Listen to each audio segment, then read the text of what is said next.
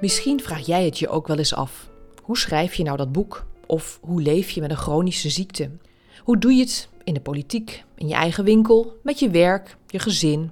Hoe leef je je leven? Karin Spreekt Met is een podcast van mij, gespreksleider, interviewer en luisterend oor Karin te geloven. Iedere week spreek ik met mensen bij wie ik me afvraag: hoe doen ze het? Hoe houden ze alle ballen in de lucht en valt er ook wel eens eentje? Ik kijk graag achter het plaatje om er zelf weer van te leren. En jij misschien ook wel. In het verleden, hè, vroeger op school was het oh, boer, stomme boer, dat en dat. Ja, dat. Dat heeft ook wel impact op je. Maar ondertussen ben je wel gewoon trotse boer en durf je er gewoon hard op te zeggen. Omdat je ook gewoon een goed verhaal hebt. Alleen dat verhaal wordt niet door de media niet altijd even goed uh, gehoord of gebracht. En ik ben ook op veel plekken in de wereld geweest. En overal wordt er met trots gekeken, hè, wordt er vol bewondering gekeken naar de Nederlandse sector. En ik heb ook zelf ook in uh, plekken gezien dat ik denk van, allemachtig, zo, zo, zo wil je het toch ook niet. En die tijd, wat je daar ziet, zijn wij in Nederland al lang voorbij. En dat die discussie daarna gaat komen, ja, dat zal best. Maar dat sterkt mij wel in het, in het gevoel en in de gedachte hoe wij als Nederlandse uh, landbouwsector georganiseerd en, uh, en uh, actief zijn. Blijft altijd voor iemand anders aan het werk. En dus stopte Stefan te cellen met zijn goed betaalde baan bij de Rabobank en werd boer, net zoals zijn vader en opa. Stefan is mijn achterneef en ik herken dit familietrekje. Vaste inkomen is vaste armoede, zei mijn oma, vroeger ook boerin. En de zus van zijn opa, Stefans opa dus. Dus liever zelfstandig. Stefan zit in een maatschap en is melkveehouder in het buitengebied van Winterswijk, vlak aan de Duitse grens. Hij was ook betrokken bij de boerenacties tegen de stikstofmaatregelen. Want daar maakt hij zich ernstig zorgen over. In Winterswijk zijn de normen gewoon niet haalbaar, legt hij uit. Ik spreek met een trotse boer, trots op de Nederlandse agrarische sector. En iemand met een brede blik. Ik ben zelf nog wel eens wat sceptisch over die boeren. En daarom dus erg benieuwd naar zijn verhaal. Hoe doet en ziet hij het?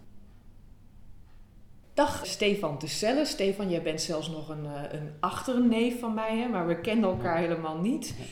Um, we zitten hier in Winterswijk bij jou thuis en ik had verwacht eigenlijk dat we op de boerderij zouden moeten afspreken. Maar je woont gewoon in een huis. Ja, ja maar de meeste boeren wonen natuurlijk wel in een huis. Maar uh, nee, ik woon nog in, uh, inderdaad in uh, Winterswijk zelf.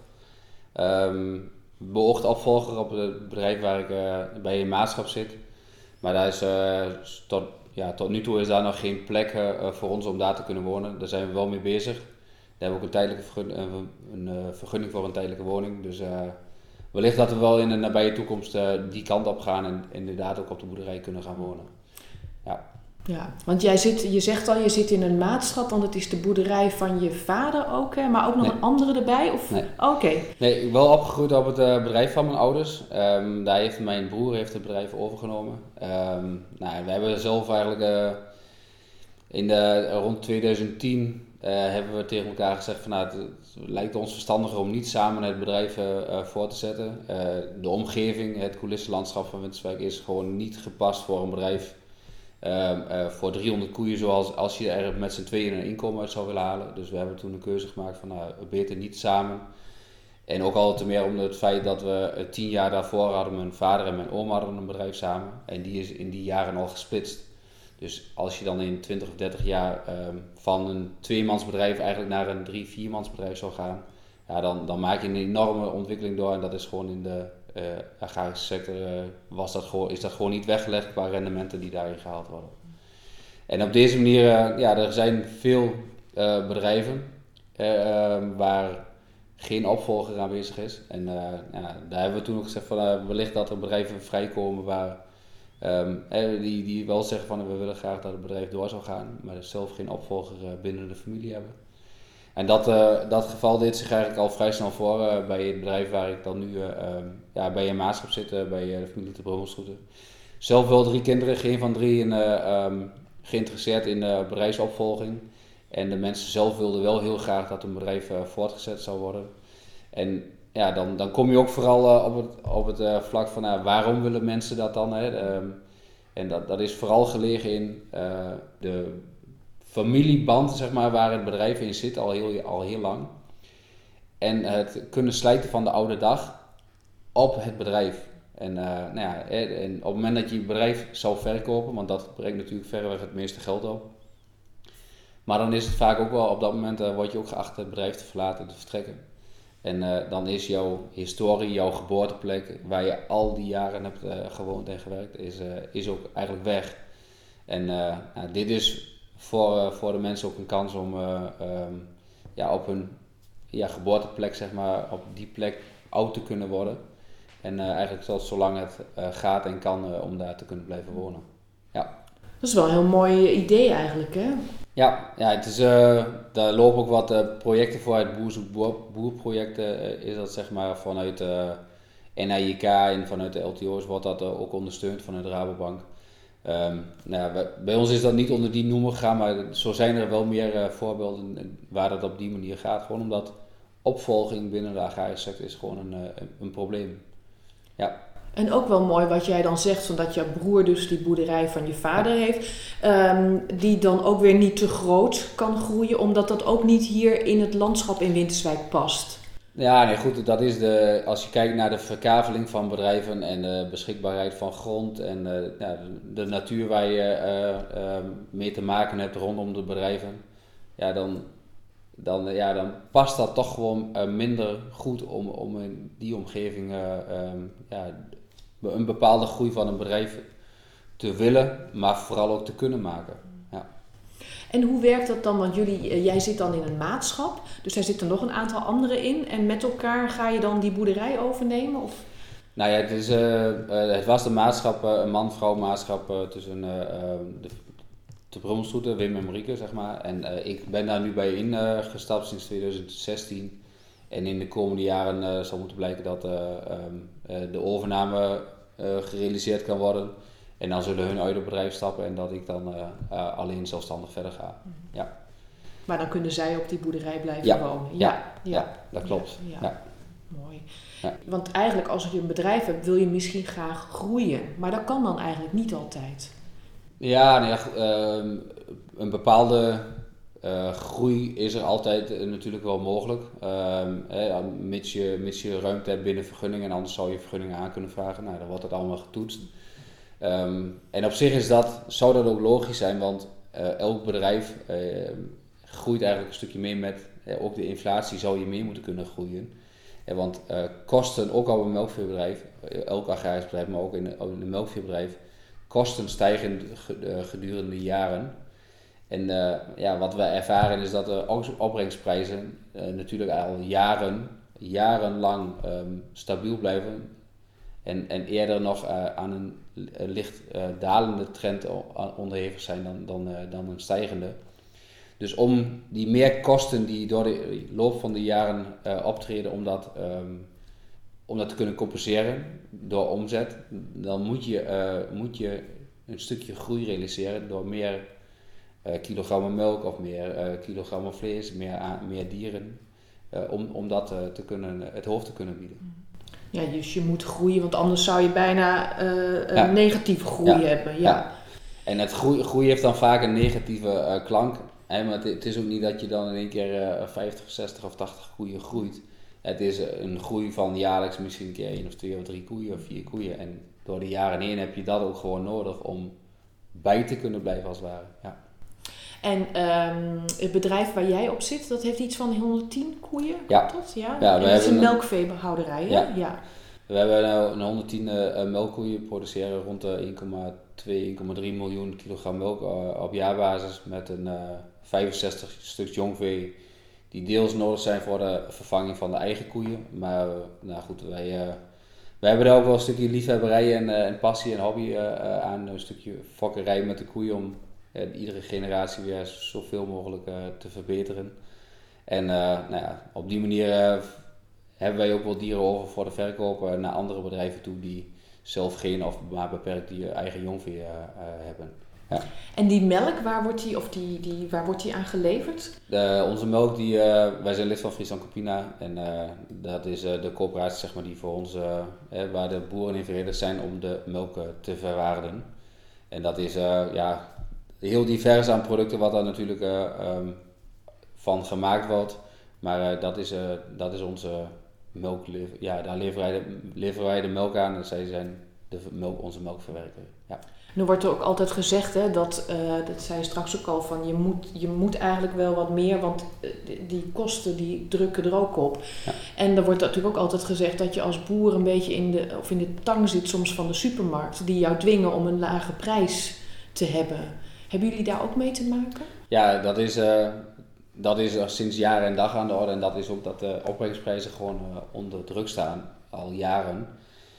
En dat is, we zijn natuurlijk met z'n allen ook best heel chauvinistisch. We, willen, we willen voor een dubbeltje op de eerste rang. En uh, er, is een, er is een groep die eh, daadwerkelijk zegt van ik heb geld over voor dierwelzijn en dat besteed ik ook aan. Er is ook een groep die het wel, die het wel heeft, maar het niet doet. Maar er is een veel en veel grotere groep die, die um, het geld er gewoon niet voor heeft, al zouden ze het willen. En dat is ook uh, hoe supermarkten natuurlijk vooral een advertentiebeleid hebben. Kijk maar waar mee geadverteerd wordt. Ehm, het zijn heel veel de agrarische eerste, eerste behoefteproducten waar ze mee mensen naar de supermarkt lokken met de aanbiedingen.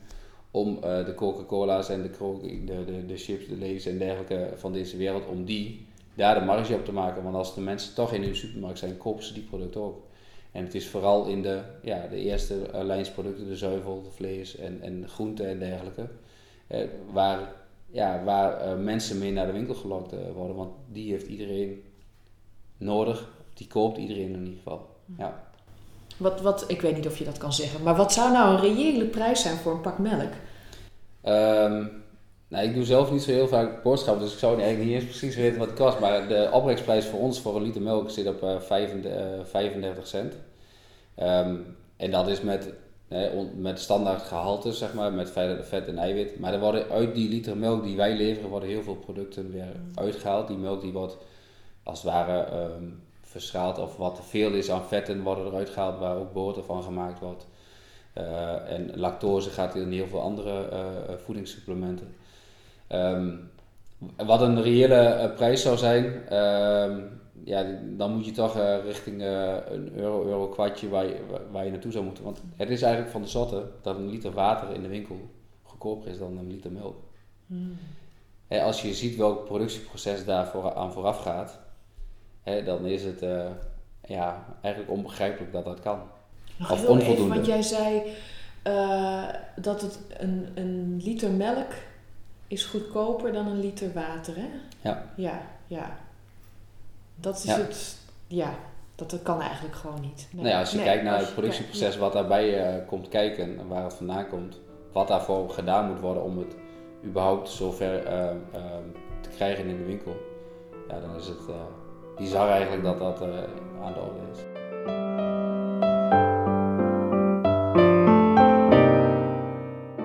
Een pak melk in de supermarkt is dus goedkoper dan een fles water. Oh ja, zo zit dat dus. Terwijl je, zoals Stefan zegt, veel meer moet doen om die melk te krijgen. Bovendien moet hij in Nederland aan allerlei eisen voldoen. Nu krijgt hij zo'n 35 cent voor een liter melk. Reëler zou zijn dat hij er 40 of 45 cent voor zou krijgen. Maar ja, dat zijn we niet gewend. En ook niet iedereen kan of wil dat betalen. En toch, Stefan is uit overtuiging boer geworden. Ja, dat is. Uh, ik heb uh, uh, een heel aantal jaren bij, bij, bij de Rabobank gewerkt, ook in het agrarisch team. En, ehm, Want jij bent nu midden 30 ergens. Ja, ik ben 37. 37, ja. ja. En um, nou ja, dat is, dat is echt wel. we hadden ook een heel mooi team. Dat was, hadden we een super goede sfeer. En uh, als je het goed doet, uh, dan kreeg je een keer een compliment en je kreeg, uh, je kreeg goed betaald. Dat, dat was absoluut niet te klagen. Alleen je blijft altijd voor iemand anders aan het werk. En dat is wat, wat ik. Ja, ik, ik kom mijn ei daar niet in kwijt. Hè. Opgegroeid in een ondernemersfamilie en ja, je wil ieder stapje wat je extra doet, doe je ergens voor. Of je doet het voor jezelf of voor je bedrijf. Of, of nou ja, wat ik straks al zeg, voor de liefhebberij met de koeien, dat je daarin ja, gewoon weer wat extra waardering uh, terugkrijgt voor de dingen die je doet. En dat, is, dat was vooral wat ik daar heel erg in miste. En, en vooral in het voorjaar natuurlijk ook, ja, dan is het mooi weer, iedereen is buiten druk en dan ging je weer naar, naar een kantoor toe waar je binnen zit. Ja, dat was wel iedere keer dat ik dacht van ja, maar het gaat anders. We gaan een andere weg inslaan. Financieel hè, maak ik een compleet verkeerde keuze. Hè, want als ik uh, met een 36-urige werkweek zou ik nou ja, een goed salaris kunnen verdienen. En dan weet ik op 1 januari wat ik op 31 december verdiend heb. En nu stap je in een, een sector in waar, ja, waar, waar ik denk ik nog niet de helft verdien of kan verdienen wat je anders zou kunnen doen. En dan maak je nog het dubbele aantal uren. Dus eigenlijk verdien je maar een kwart ja. aan uurloon, wat je anders zou doen. Maar ja, dat is, dat is een stukje uh, liefhebberij, noem het passie. Uh, opgegroeid, je eigen kwijt kunnen. Gewoon in de, ja, toch uh, bij de natuur, dicht bij de natuur werken in de seizoenen. En nou, iedere dag is weer anders, want je hebt met levende dieren te maken, je hebt met de, de invloed van de seizoenen te maken weersomstandigheden. Dus ja, dat maakt het ook wel weer een grote uitdaging. Ja. ja. En ehm, ja, ik kan me ook heel goed voorstellen. Ik ben zelf ook zelfstandig ondernemer. Dus het is altijd veel, veel hoe het soms ook loopt en gaat. Maar het is altijd fijn als je, als je ook je eigen keuzes echt kunt maken. Hè? Ja, ja. Dat, uh, zeker. Dat, uh, maar jij kiest eigenlijk om boer te zijn in een tijd dat er. Uh, ja, dat er ook veel aan het veranderen is. Hè? En dat misschien ook het zoals je vader een boer is, was. Uh, ja, dat is nu natuurlijk helemaal aan het veranderen. Ja. En je hebt met ontzettend veel maatregelen te maken. Um, uh, hoe, hoe beweeg jij daarin? Hoe, hoe, heb, ja, hoe heb je dat voor jezelf bedacht?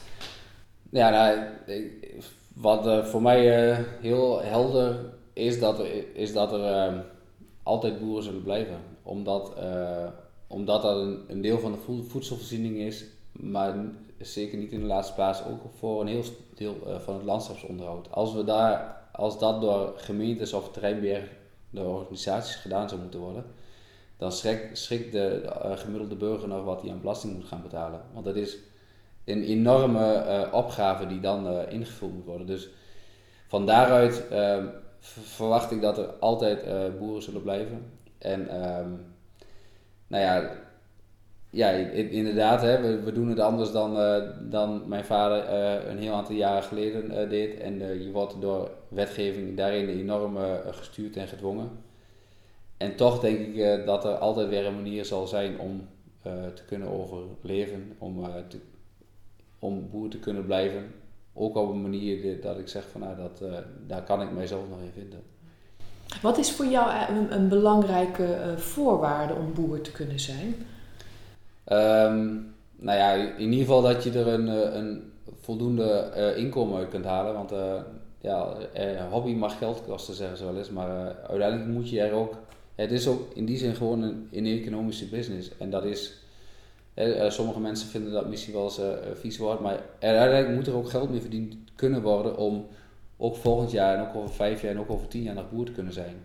want, en dat is in alle sectoren. Je moet je moet eh, ehm, de afschrijving van jouw uh, bedrijf moet je terug kunnen verdienen.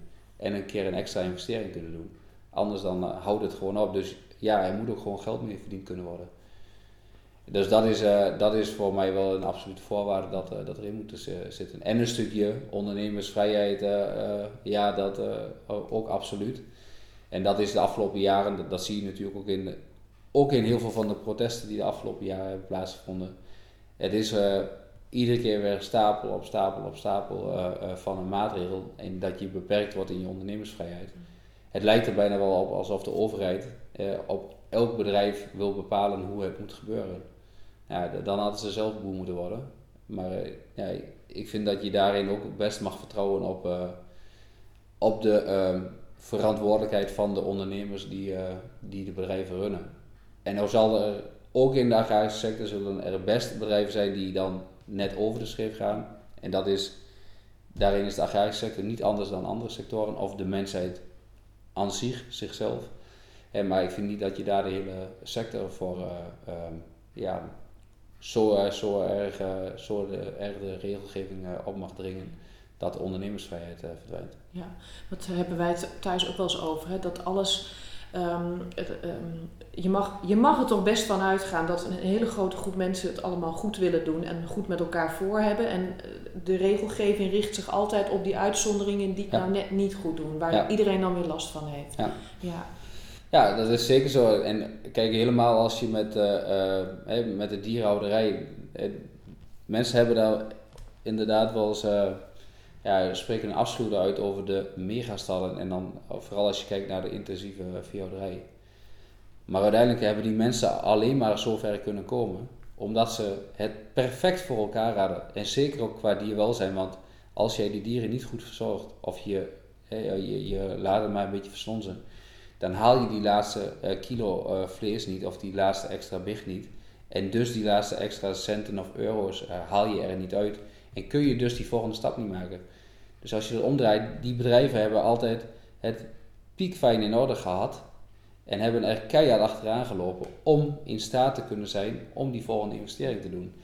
Dus hè, het uh, oude Ottensine tijdperk met de, de, de stallen waar tocht in zit en waar uh, um, om, om, zes uur bijvoorbeeld de deur van de stal op slot gaat en kom morgen vroeg alweer. Ja, dat is er bij die bedrijven echt niet, echt niet, aan, echt niet bij. Want dan dan verlies je gewoon te veel in het productieproces. Wat gewoon, het kan niet eens. Nee, dat kan niet. Ja, volgens, ook volgens alle regels. Ze hebben het, waar wij het natuurlijk, ik bedoel, ik ook naar te kijken van wat ik denk, nou, dit, is, dit, dit, dit kan toch eigenlijk niet zoveel dieren op een, zo'n kleine oppervlak en, en wat ook allemaal uitgestoten wordt. Maar het is mogelijk geworden door die regels en doordat die bedrijven zich juist zo daaraan hebben geconformeerd. Ja. En, en dan nog in, in Nederland is het altijd zo geweest dat je. Uh, de dierwelzijnseisen gewoon uh, strenger zijn, strikter zijn dan in heel veel andere landen. En dat is, hè, zitten ze op elkaar gepropt, nou ja, dan kunnen ze maar beter in Nederland op elkaar gepropt zijn, want dan hebben ze meer ruimte dan in heel veel andere landen. Dus dat is, uh, ja, dat is, we kijken in Nederland wel eens vol afschuw naar die, naar die beelden. Maar in Nederland rekenen we erop dat, dat het beter af is dan in heel veel andere landen. En um, nou ja, dat is, dat is uh, het lastige. En dan nogmaals, dan kom je weer terug op die protesten. Daar gaat het wel heel veel, uh, daar gaat het gewoon heel veel over. Dat er te weinig verdiend wordt, dat er te veel regels zijn die gewoon dwingend opgelegd zijn. En dat er ja, een kleine groep van de bevolking heel hard schreeuwt en daarmee heel erg de publieke opinie bepaalt. want dat hebben we vooral met de eerste protesten natuurlijk al gezien dat ja, ik denk wel 80, 85 procent van de Nederlandse bevolking gewoon hartstikke de boer ondersteunt. Mhm. Alleen dat geluid horen we niet en die waardering die komt te weinig door. En hoe komt dat dan? Is. Want ik merk het zelf ook van, ik woon in Den Haag en uh, uh, aan de andere kant van de land. En als er dan boerendemonstraties zijn, hè, dan zie ik al die tractoren die staan er bij mij en dan denk ik, oh god, daar heb je al die boeren weer. En, en het beeld is, um, uh, is niet altijd, tenminste vanuit wat ik merk en zie, niet altijd zo positief. Nee, nee ja, dat, dat is. Uh, uh, als je kijkt naar het aantal stoppers, het aantal bedrijven wat er nog is, door de jaren heen, over de afgelopen 10, 20, 30 jaar, zie je gewoon dat daar, ehm, voor mij is het iedere 15, iedere 20 jaar, treedt er een halvering op. Iedere 20 jaar.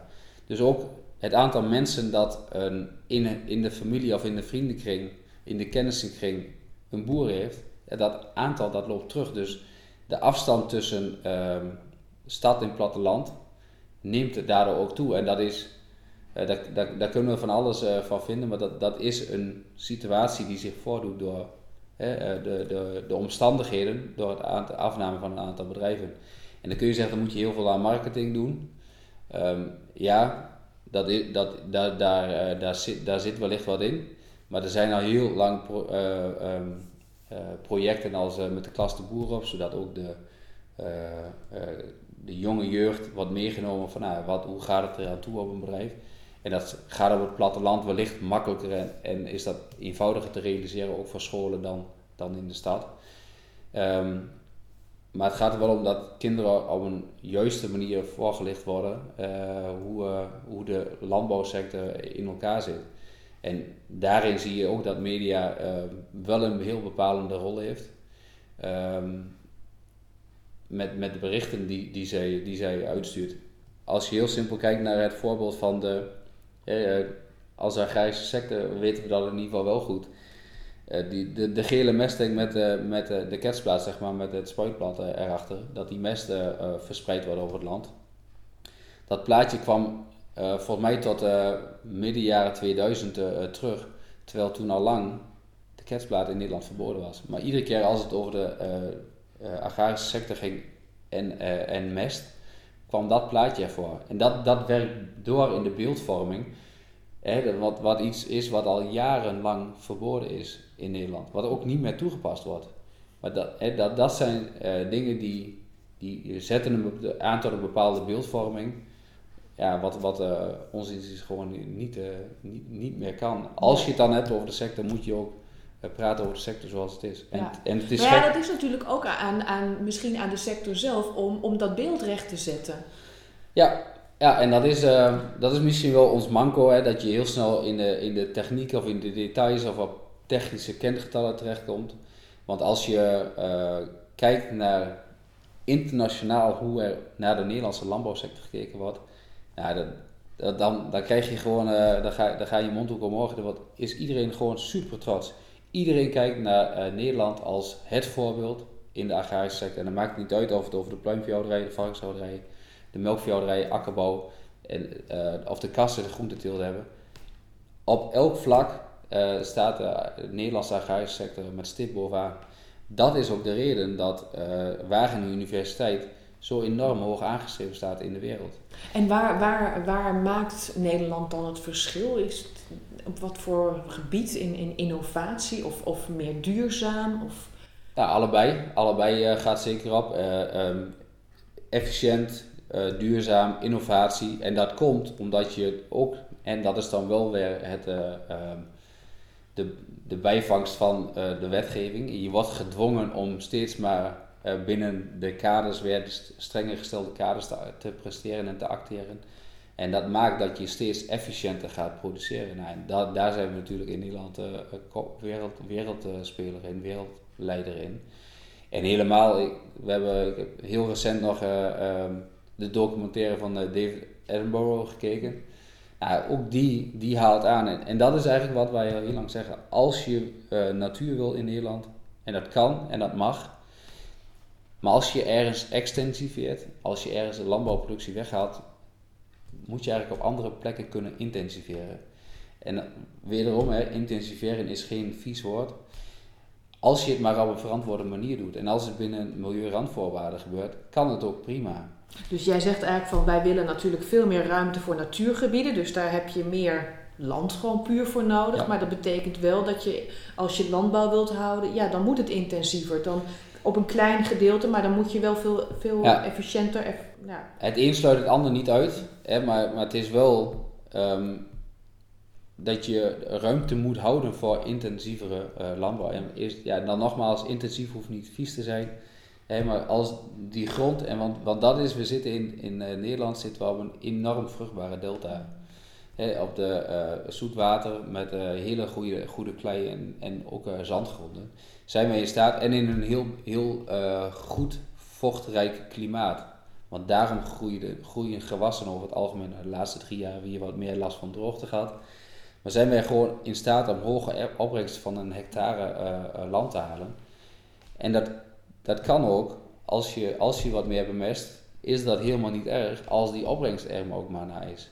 En daar zijn we in Nederland gewoon uh, ja, hartstikke, hartstikke goed in om dat te kunnen bewerkstelligen.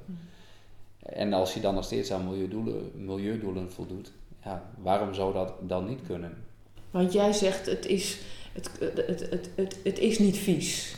Nee. Want, Uh, want, want het is natuurlijk altijd dan de vraag, als je intensiever gaat doen, uh, kan je ook sneller misschien de grond uitputten. Nou ja, waar, waar we nu mee bezig zijn, is dat, is dat we de grond uitputten omdat we gewoon te weinig mogen bemesten. Als we al uh, jarenlang kijken naar uh, uh, de, het fosfaatevenwicht van de, van de gronden, is, is gewoon dat er meer opbrengst van die grond afkomt qua fosfaat dan dat we mogen bemesten. Nou, dat is, als we het hebben over duurzaam, moet je zorgen dat zaken in evenwicht blijven. Nou, we zijn nu, dat evenwicht zijn we aan het verschralen. En um, ja, en dat is intensief. We, houden er allemaal van als met wielrennen, even met schaatsen, dat het steeds sneller gaat en harder gaat. En daar gaat de techniek speelt daar een hele grote rol in. Dat is ook mooi en dat is ook goed om te zien. En, en ehm, ik vergelijk het ook wel eens met, met een, uh, een voetbalelftal. De, als je met de, met de plaatselijke club, waar, de amateurclub, waar een, een trainer voor staat die misschien net zijn diploma heeft of, of, of niet eens een diploma heeft, daar kun je niet alles van verwachten.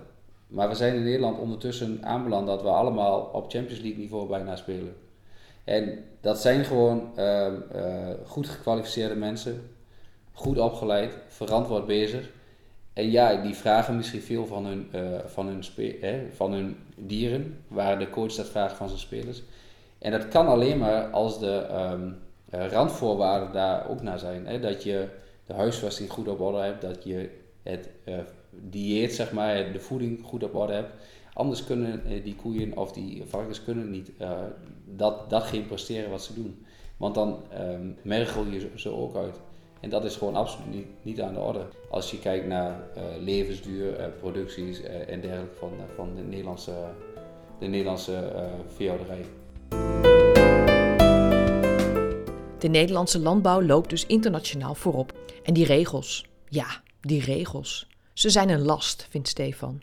Maar aan de andere kant ook een zegen want daardoor is de Nederlandse agrarische sector zo vooraanstaand. Stefan was zelf ook betrokken bij boerenprotesten in zijn woonplaats Winterswijk. Want, zegt hij, de boeren daar kunnen gewoon niet aan de stikstofeisen voldoen. Hij legt uit hoe dat in grensdorp Winterswijk werkt. De pas, de programmatische aanpak stikstof, is, uh, is afgesloten in uh, mei 2019. Um, ehm, en de reden daarvan was dat uh, vergunningen werden afgegeven en in die vergunningen werd gesteld dat dan uh, de, de bepaalde maatregelen werden genomen om stikstof te reduceren, ammoniak te reduceren in de komende jaren. En daardoor mocht een bepaalde uitbreiding of groei gerealiseerd worden, omdat de belasting op de natuur de komende jaren zou dalen. Nou, die is van tafel geschoten omdat uh, daar, dat, dat werd aangevochten en daar werd gesteld van nou, daar wordt gewoon onvoldoende directe uh, winst geboekt, waar de uh, uitbreiding ook direct uh, belastend gaat zijn. Het is niet meteen duidelijk dat, nee, het, dat was, het, effect heeft wat het zou moeten hebben. Ja, ja, dat was onvoldoende meetbaar. Um, we hebben in Nederland 163 natuur, Natura 2000 gebieden. Al die gebieden hebben een, daar, daarvoor is een beheerplan geschreven voor de stikstofgevoelige soorten die er in die gebieden voorkomen op de Veluwe zijn dat voor mij iets van 25 uh, eh, soorten. We hebben hier in Winterswijk zelf hebben we vier Natura 2000 gebieden. In het ene gebied, het Wolseveen, zitten drie stikstofgevoelige soorten. In het andere volgens mij een stuk of acht of negen of tien. Daar is overal een beheerplan voor geschreven van nou, hoeveel stikstof kunnen die plantjes of de planten die, ah. die beschreven zijn, hoeveel kunnen die verdragen. wat is de huidige situatie? Nou, en hoe zou je daarna terug moeten om ervoor te zorgen dat die plantjes alsnog, of in ieder geval overleven of zelfs weer terug gaan komen. Nou, wat, wat, wat de, de situatie is, is dat in heel veel van die gebieden, uh, of nagenoeg in alle Natura 2000 gebieden, de huidige stikstofbelasting uh, veel te hoog is. De stikstofdeken over Nederland overschrijdt die, die kritische depositiewaardes, hè, want dat is de, de maximale grens aan stikstof die een plant kan verdragen. Eh, en dat verschilt dan per soort, de, de KDW, kritische depositiewaarde. We hebben hier in Winterswijk hebben wij uh, um, te maken met uh, de invloed van buitenland, Duitsland, eh, fysiek buitenland, maar ook luchtvaart boven 900 meter valt onder de noemer buitenland, omdat die, ja, dat waait verder en dat, dat kan van verschillende kanten komen. En dan wordt ook het geval dat we in Winterswijk in de Achterhoek in de aanvliegroute naar Schiphol zitten. Als je vanuit Griekenland of Turkije komt of vanuit, ook zelfs mij vanaf China gaan de routes hier overheen over de Achterhoek richting Schiphol. Um, dus er komt een behoorlijke um, invloed vanuit buitenland die op onze natuur, Natura 2000 gebieden neerdalen waar wij geen invloed van, op hebben en waarvan politiek ook gezegd wordt, daar hebben wij met z'n allen helemaal geen invloed op. Die wordt als gegeven gezien. Als je, er wordt vaak over percentage gesproken, maar ik zal hem uh, getalsmatig uh, pakken. Ja.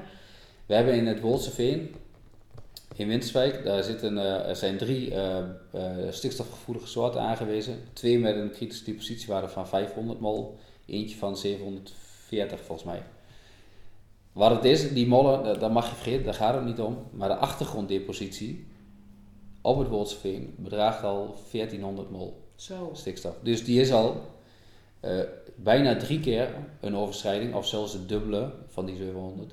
Hè, wat, uh, wat die plantjes kunnen verdragen. En dan hebben we ook nog gewoon de activiteit in Nederland, uh, vervoer, bouw, de, de, dus de maatschappij en de, en de sector. Dus in dat gebied is die nooit te realiseren. Nee.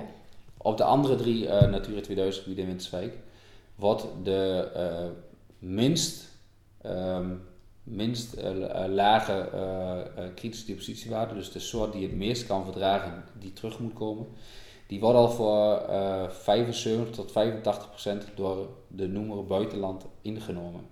Dus er is maar heel beperkte ruimte voor activiteit daaromheen. En dan ja, ik praat vanuit de agrarische sector, maar dat is niet alleen de agrarische sector. Dat is ook gewoon zoals wij als, als samenleving acteren, de bouw, uh, vervoer en heel veel andere industrie en andere soorten van activiteiten waar stikstof bij vrijkomt.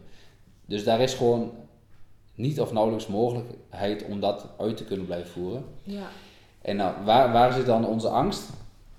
Er is uh, landelijk wordt er gesteld van uh, 50% van de hectare stikstofgevoelige natuur in Nederland, dus 50% van de oppervlakte, moet voldoen aan de kritische depositiewaarde, de andere helft niet. Dan, kan het zijn dat, dat, hè, en dat, en dat is een opdracht die elke provincie meekrijgt vanuit het landelijke bezien. Maar Gelderland bijvoorbeeld, Winterswijk, we zitten hier in Gelderland, Gelderland krijgt niet meer van jullie moeten 50% voldoen of jullie mogen minder of jullie moeten meer. Dus dat, dat is een hele bijzondere situatie. Als, als blijkt, hè, want ook de Veluwe valt onder de aanvliegroute naar Schiphol. Als blijkt dat de Veluwe niet kan voldoen aan die oppervlakte-eis. Hier in de Achterhoek kunnen wij niet voldoen aan die oppervlakte-eis. Ik geloof ook niet, en nou, ik geloof best in een stukje solidariteit maar ik kan me niet voorstellen waarom Friesland zou zeggen of Zeeland zou zeggen: wij, wij gooien wel iets extra uh, economische activiteit op slot, zodat wij Gelderland helpen om, om die doelen te kunnen realiseren. dat we dat als landelijk gaan doen. Zolang die verdeelsleutel door de overheid niet wordt bepaald, gaat dat niet gebeuren. Ik ben heel bang dat, dat de situatie gaat komen dat ze zeggen van ja, we kunnen dat niet controleren of in Zeeland uh, uh, 70% voldoet, zodat in, uh, van die hectares, zodat in Gelderland bijvoorbeeld met 30 of 25% uh, hoeft te voldoen aan kritische depositiewaarde.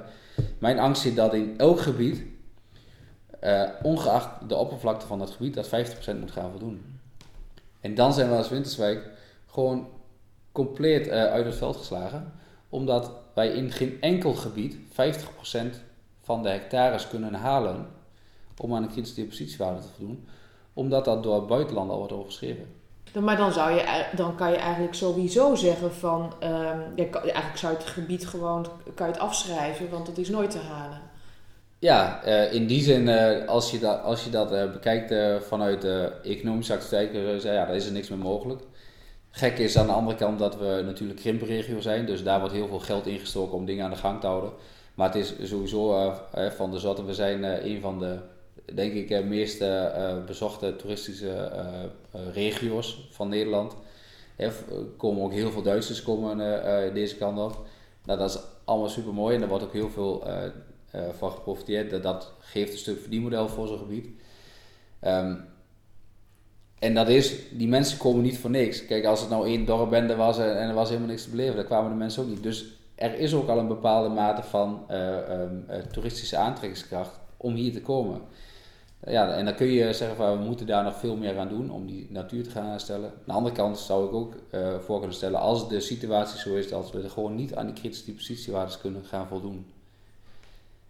Waar, wat heeft het dan voor zin om uh, die vier, vier gebieden als Natura 2000 gebieden aan te blijven merken met het, met de label stikstofgevoelig? Ja, want zoals ik het begrijp, dan denk ik van ja, wat je ook doet, uh, tenminste de bijdrage van de boeren, dat heeft totaal geen zin Zolang er niet uh, naar het hoge vliegverkeer en naar wat er vanuit Duitsland komt gekeken wordt. Want dan kan je, er toch, je kan er toch nooit aan voldoen. Nee, nee dat klopt. En dan, uh, dan wordt er wel gezegd van ja, de minister gaat in gesprek met, uh, met wil ook naar Duitsland, hè, want daar zal ook een keer wat moeten gaan gebeuren. Ja, dat, maar wij produceren natuurlijk ook stikstof die overwijkt naar Duitsland.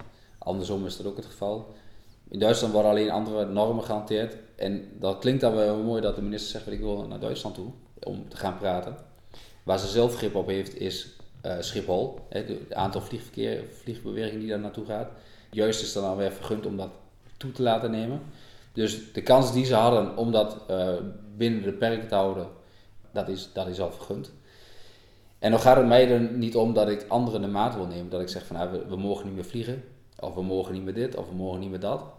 Maar het gaat om een stukje realiteitszin dat we zeggen van nou, als die situatie zo is, dan moeten we wellicht ook gewoon uh, stikstofgevoelige soorten in de uh, Natura 2000 gebieden, in dit geval bij ons in Winswijk, gewoon schrappen. Als ze gewoon niet haalbaar zijn en we laten ze staan, dan blijven ze als een zwaard van Damocles boven ons hangen. Van ja, komt er een keer een volgend kabinet die zegt ja, dat moet wel, ja, dan, dan, dan, dan zijn we alsnog uh, het haasje, zeg maar. Dat, dat, dat zal natuurlijk, weet je, dat wil natuurlijk niemand eigenlijk zeggen, hè? Van, uh, maar misschien moet je het inderdaad wel zeggen zo. Heb je nou ook het idee dat jullie als boeren, um, um, nou, wat je zelf al zei, van nou, Schiphol mag weer, het aantal vliegbewegingen mag weer, dat, je, uh, dat, dat jullie een, een, makkelijk te treffen doelgroep zijn of zo, dat jullie een beetje in het verdomhoekje zitten? Ja, dat, die, uh, dat, is, dat is denk ik een hele terechte conclusie hè, of een vraag die je stelt. Um, er wordt altijd gezegd, uh, Schiphol zorgt voor zoveel werkgelegenheid. En dat, dat, is, ook, dat is ook vast zo, dat, daar wordt uh, door Nederland ook veel aan verdiend. Maar ook, we zijn als uh, Nederland zijn de tweede voedselexporteur in de wereld. En daar zullen best veel mensen zeggen, ja, dat hoeven we niet te zijn. Maar het levert ons wel enorm veel bruto overschot, hè, Nederlands BBP op.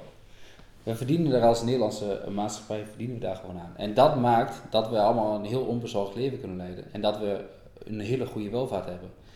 Want laten we niet vergeten dat um, we kunnen klagen over het, het, systeem zoals het is opgezet na de Tweede Wereldoorlog. Het heeft ons enorm veel welvaart gebracht en een enorme zekerheid over voedselbeschikbaarheid. Er is niemand die vanavond naar de supermarkt gaat die denkt van oh, zal er wel wat zijn. En dan kun je van alles van vinden, ja, dat is te ver doorgeschoten. Dat is misschien wel zo en daar heeft wetgeving voor gezorgd. Maar het levert ons ook gewoon iedere dag enorm veel geld op uit de handelsoverschot die wij als agrarische sector en niet, en dan, en dan is het heel makkelijk om te kijken van nou de agrarische sector is maar 35 eh, of 50.000 uh, eh, boerengezinnen.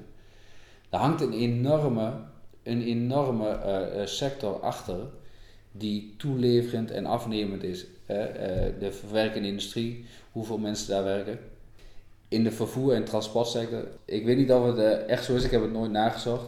Maar ik heb wel eens gehoord dat 1 op de 2 of 1 op de 3 vrachtwagens die onderweg zijn, uh, agrarische uh, levensmiddelen gerelateerd zijn.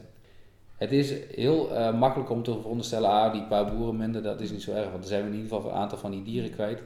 Daar hangt enorm veel achter wat werkgelegenheid daaraan ontleent. Als ik bij ons op het bedrijf kijk, en dat, dat wat, volgens mij is het is het inderdaad ook zo, en ik denk dat het zelfs nog aan de beperkte kant is, dat achter elke boer uh, eh, 10 of 15 mensen hè, op de bagagedrager zitten die aan ons verdienen. Denk dus niet, oh, het zijn maar boeren. Er zit dus veel meer bedrijvigheid achter. Ikzelf woon in de stad in Den Haag en doe graag duurzaam, biologisch en lokaal. Ik heb een biologisch groentepakket. Maar wil je duurzaam biologisch boeren, dan kost dat ook heel veel investeren. En ja, wat levert het op? Toch is iedere boer volgens Stefan qua inborst sowieso begaan met land en dieren, natuurlijk. Het mooiste zou zijn dat je gewoon met 70 of 80 koeien uh, je inkomen zou kunnen verdienen. dat, eh, dat, uh, dat je de gronden die, die je bewerkt, de, de gronden die zich daar goed voor lenen, ook daar een, stuk op, opbrengstoptimalisatie kunt doen. Maar dat je ooghoekjes, dat je zegt van ja, prima, dat, hè, als ik daar bemest of, wat ik daar doe, daar krijg ik toch niet zoveel rendement voor terug. Dat je zegt van nou, misschien kan ik daar ook wel alternatieve uh, invulling aan geven. met kruidenrijke mengsels of, of uh, weet ik veel wat. Of hè, dat je op een serie eigen graan kunt verbouwen, waar je nu heel veel gestuurd wordt. Ja, moet maar zoveel mogelijk gras in die koeien krijgen. Hè, dat je op die manier, we hebben het vaak over biodiversiteit en biodiverse gewassen. Ja, dan krijg je ook weer wat meer verscheidenheid in, in het landschap en, en komen daar ook andere zaken bij kijken. Het is niet dat wij vanuit intrinsiek um, maar zoveel mogelijk. En, uh, ja, want dat is wel het mooie wat jij zegt, want dat vind ik eigenlijk. Uh, ik hoor jou heel erg zeggen van, nou weet je, als je nou eens een wat eerlijkere prijs zou geven en als je ons wat minder uh, regels, dan, dan wordt het voor ons ook iets makkelijker. Dan hoeven we niet per se te groeien of, of, ja. of ben wat, wat, wat minder. En heb je ruimte om nu juist wat anders ja. en ja. wat meer iets te ontwikkelen en waar je zelf ook liefhebberij aan hebt. Ja, ja dat is intrinsiek heeft iedereen zoiets van ik wil zo, zo goed mogelijk voor mijn koeien zorgen en die grond zo goed mogelijk bewerken. Maar ja, ondertussen wordt iedereen zo ver opgejaagd dat je hè, dat zo goed mogelijk wat, uh, dat, dat wil je nog steeds na, uh, naast, nakomen. Alleen dat, uh, dat gaat ten koste van, van heel veel ook privé, privé-tijd. Die, die, die werkuren zijn van 70 en 80 uur en dat blijft en dat, en dat is ook. En daar staat een heel stuk automatisering tegenover. Heel veel bedrijven werken ondertussen natuurlijk met, met melkrobots en, en dergelijke. En dat is allemaal ter ont ontlasting van, hè, van, van je arbeid. Maar het zijn wel investeringen van, van een ton of anderhalve ton. Dus, en, moet en uiteindelijk moet dat allemaal weer worden. Ja, en dat is wel mooi. De arbeidsproductiviteit stijgt. Maar dat is niet zomaar. Nee. Dat kost wel wat. Ja. En, en wat jij nog zegt van, van uh, uh, en dan zit je natuurlijk vaak ook in de tang van de bank, want daar, om die investering te kunnen doen moet je geld lenen waarschijnlijk. Ja. Dat heb je niet allemaal zo te liggen. Nee, dat en klopt. Dat moet ook weer terug. Ja. ja. En, en, en banken worden ook steeds kritischer daarin. Ja, en dat is, ja, de, daarin heb je, ze, heb je ze toch wel wat nodig en banken kunnen wel sturen. En dat is ook, ook daarin zit natuurlijk bij heel veel mensen zit, zit wel de frustratie al zou je willen dat je misschien wel uh, teruggaat in een aantal dieren, maar je hebt wel een financieringsverplichting te voldoen, die je wel na moet kunnen komen. En dat is, je kunt niet de omslag maken in, in, in vijf jaar en ook niet in tien jaar tijd. Ik heb het ook wel, vaak gezegd, er gaat minimaal een generatie overheen om naar andere financieringsniveaus financieringslooptijden te kunnen gaan. Ik vraag dat altijd aan iedereen die ik in mijn podcast heb: van um, wat zijn nou nog lessen die jij gedurende deze activiteiten, je, je werk op de boerderij, je, je leven hebt geleerd, waarvan je denkt, die neem ik ook weer mee en die zou ik ook aan anderen willen doorgeven?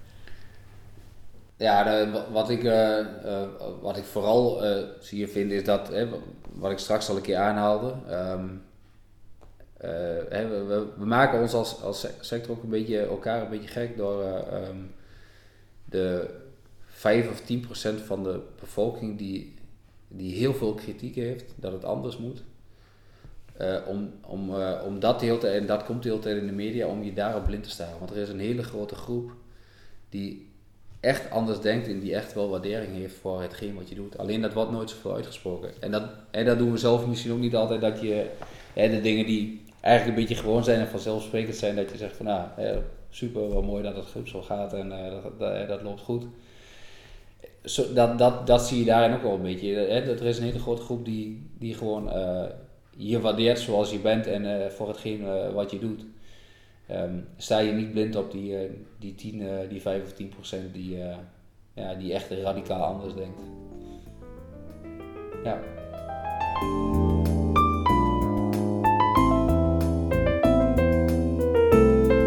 wijze les tot slot. Meer in het algemeen, laat je niet afleiden door het oordeel van een kleine groep. Dank, Stefan Tesselle, voor alle inzichten in het moderne boeren.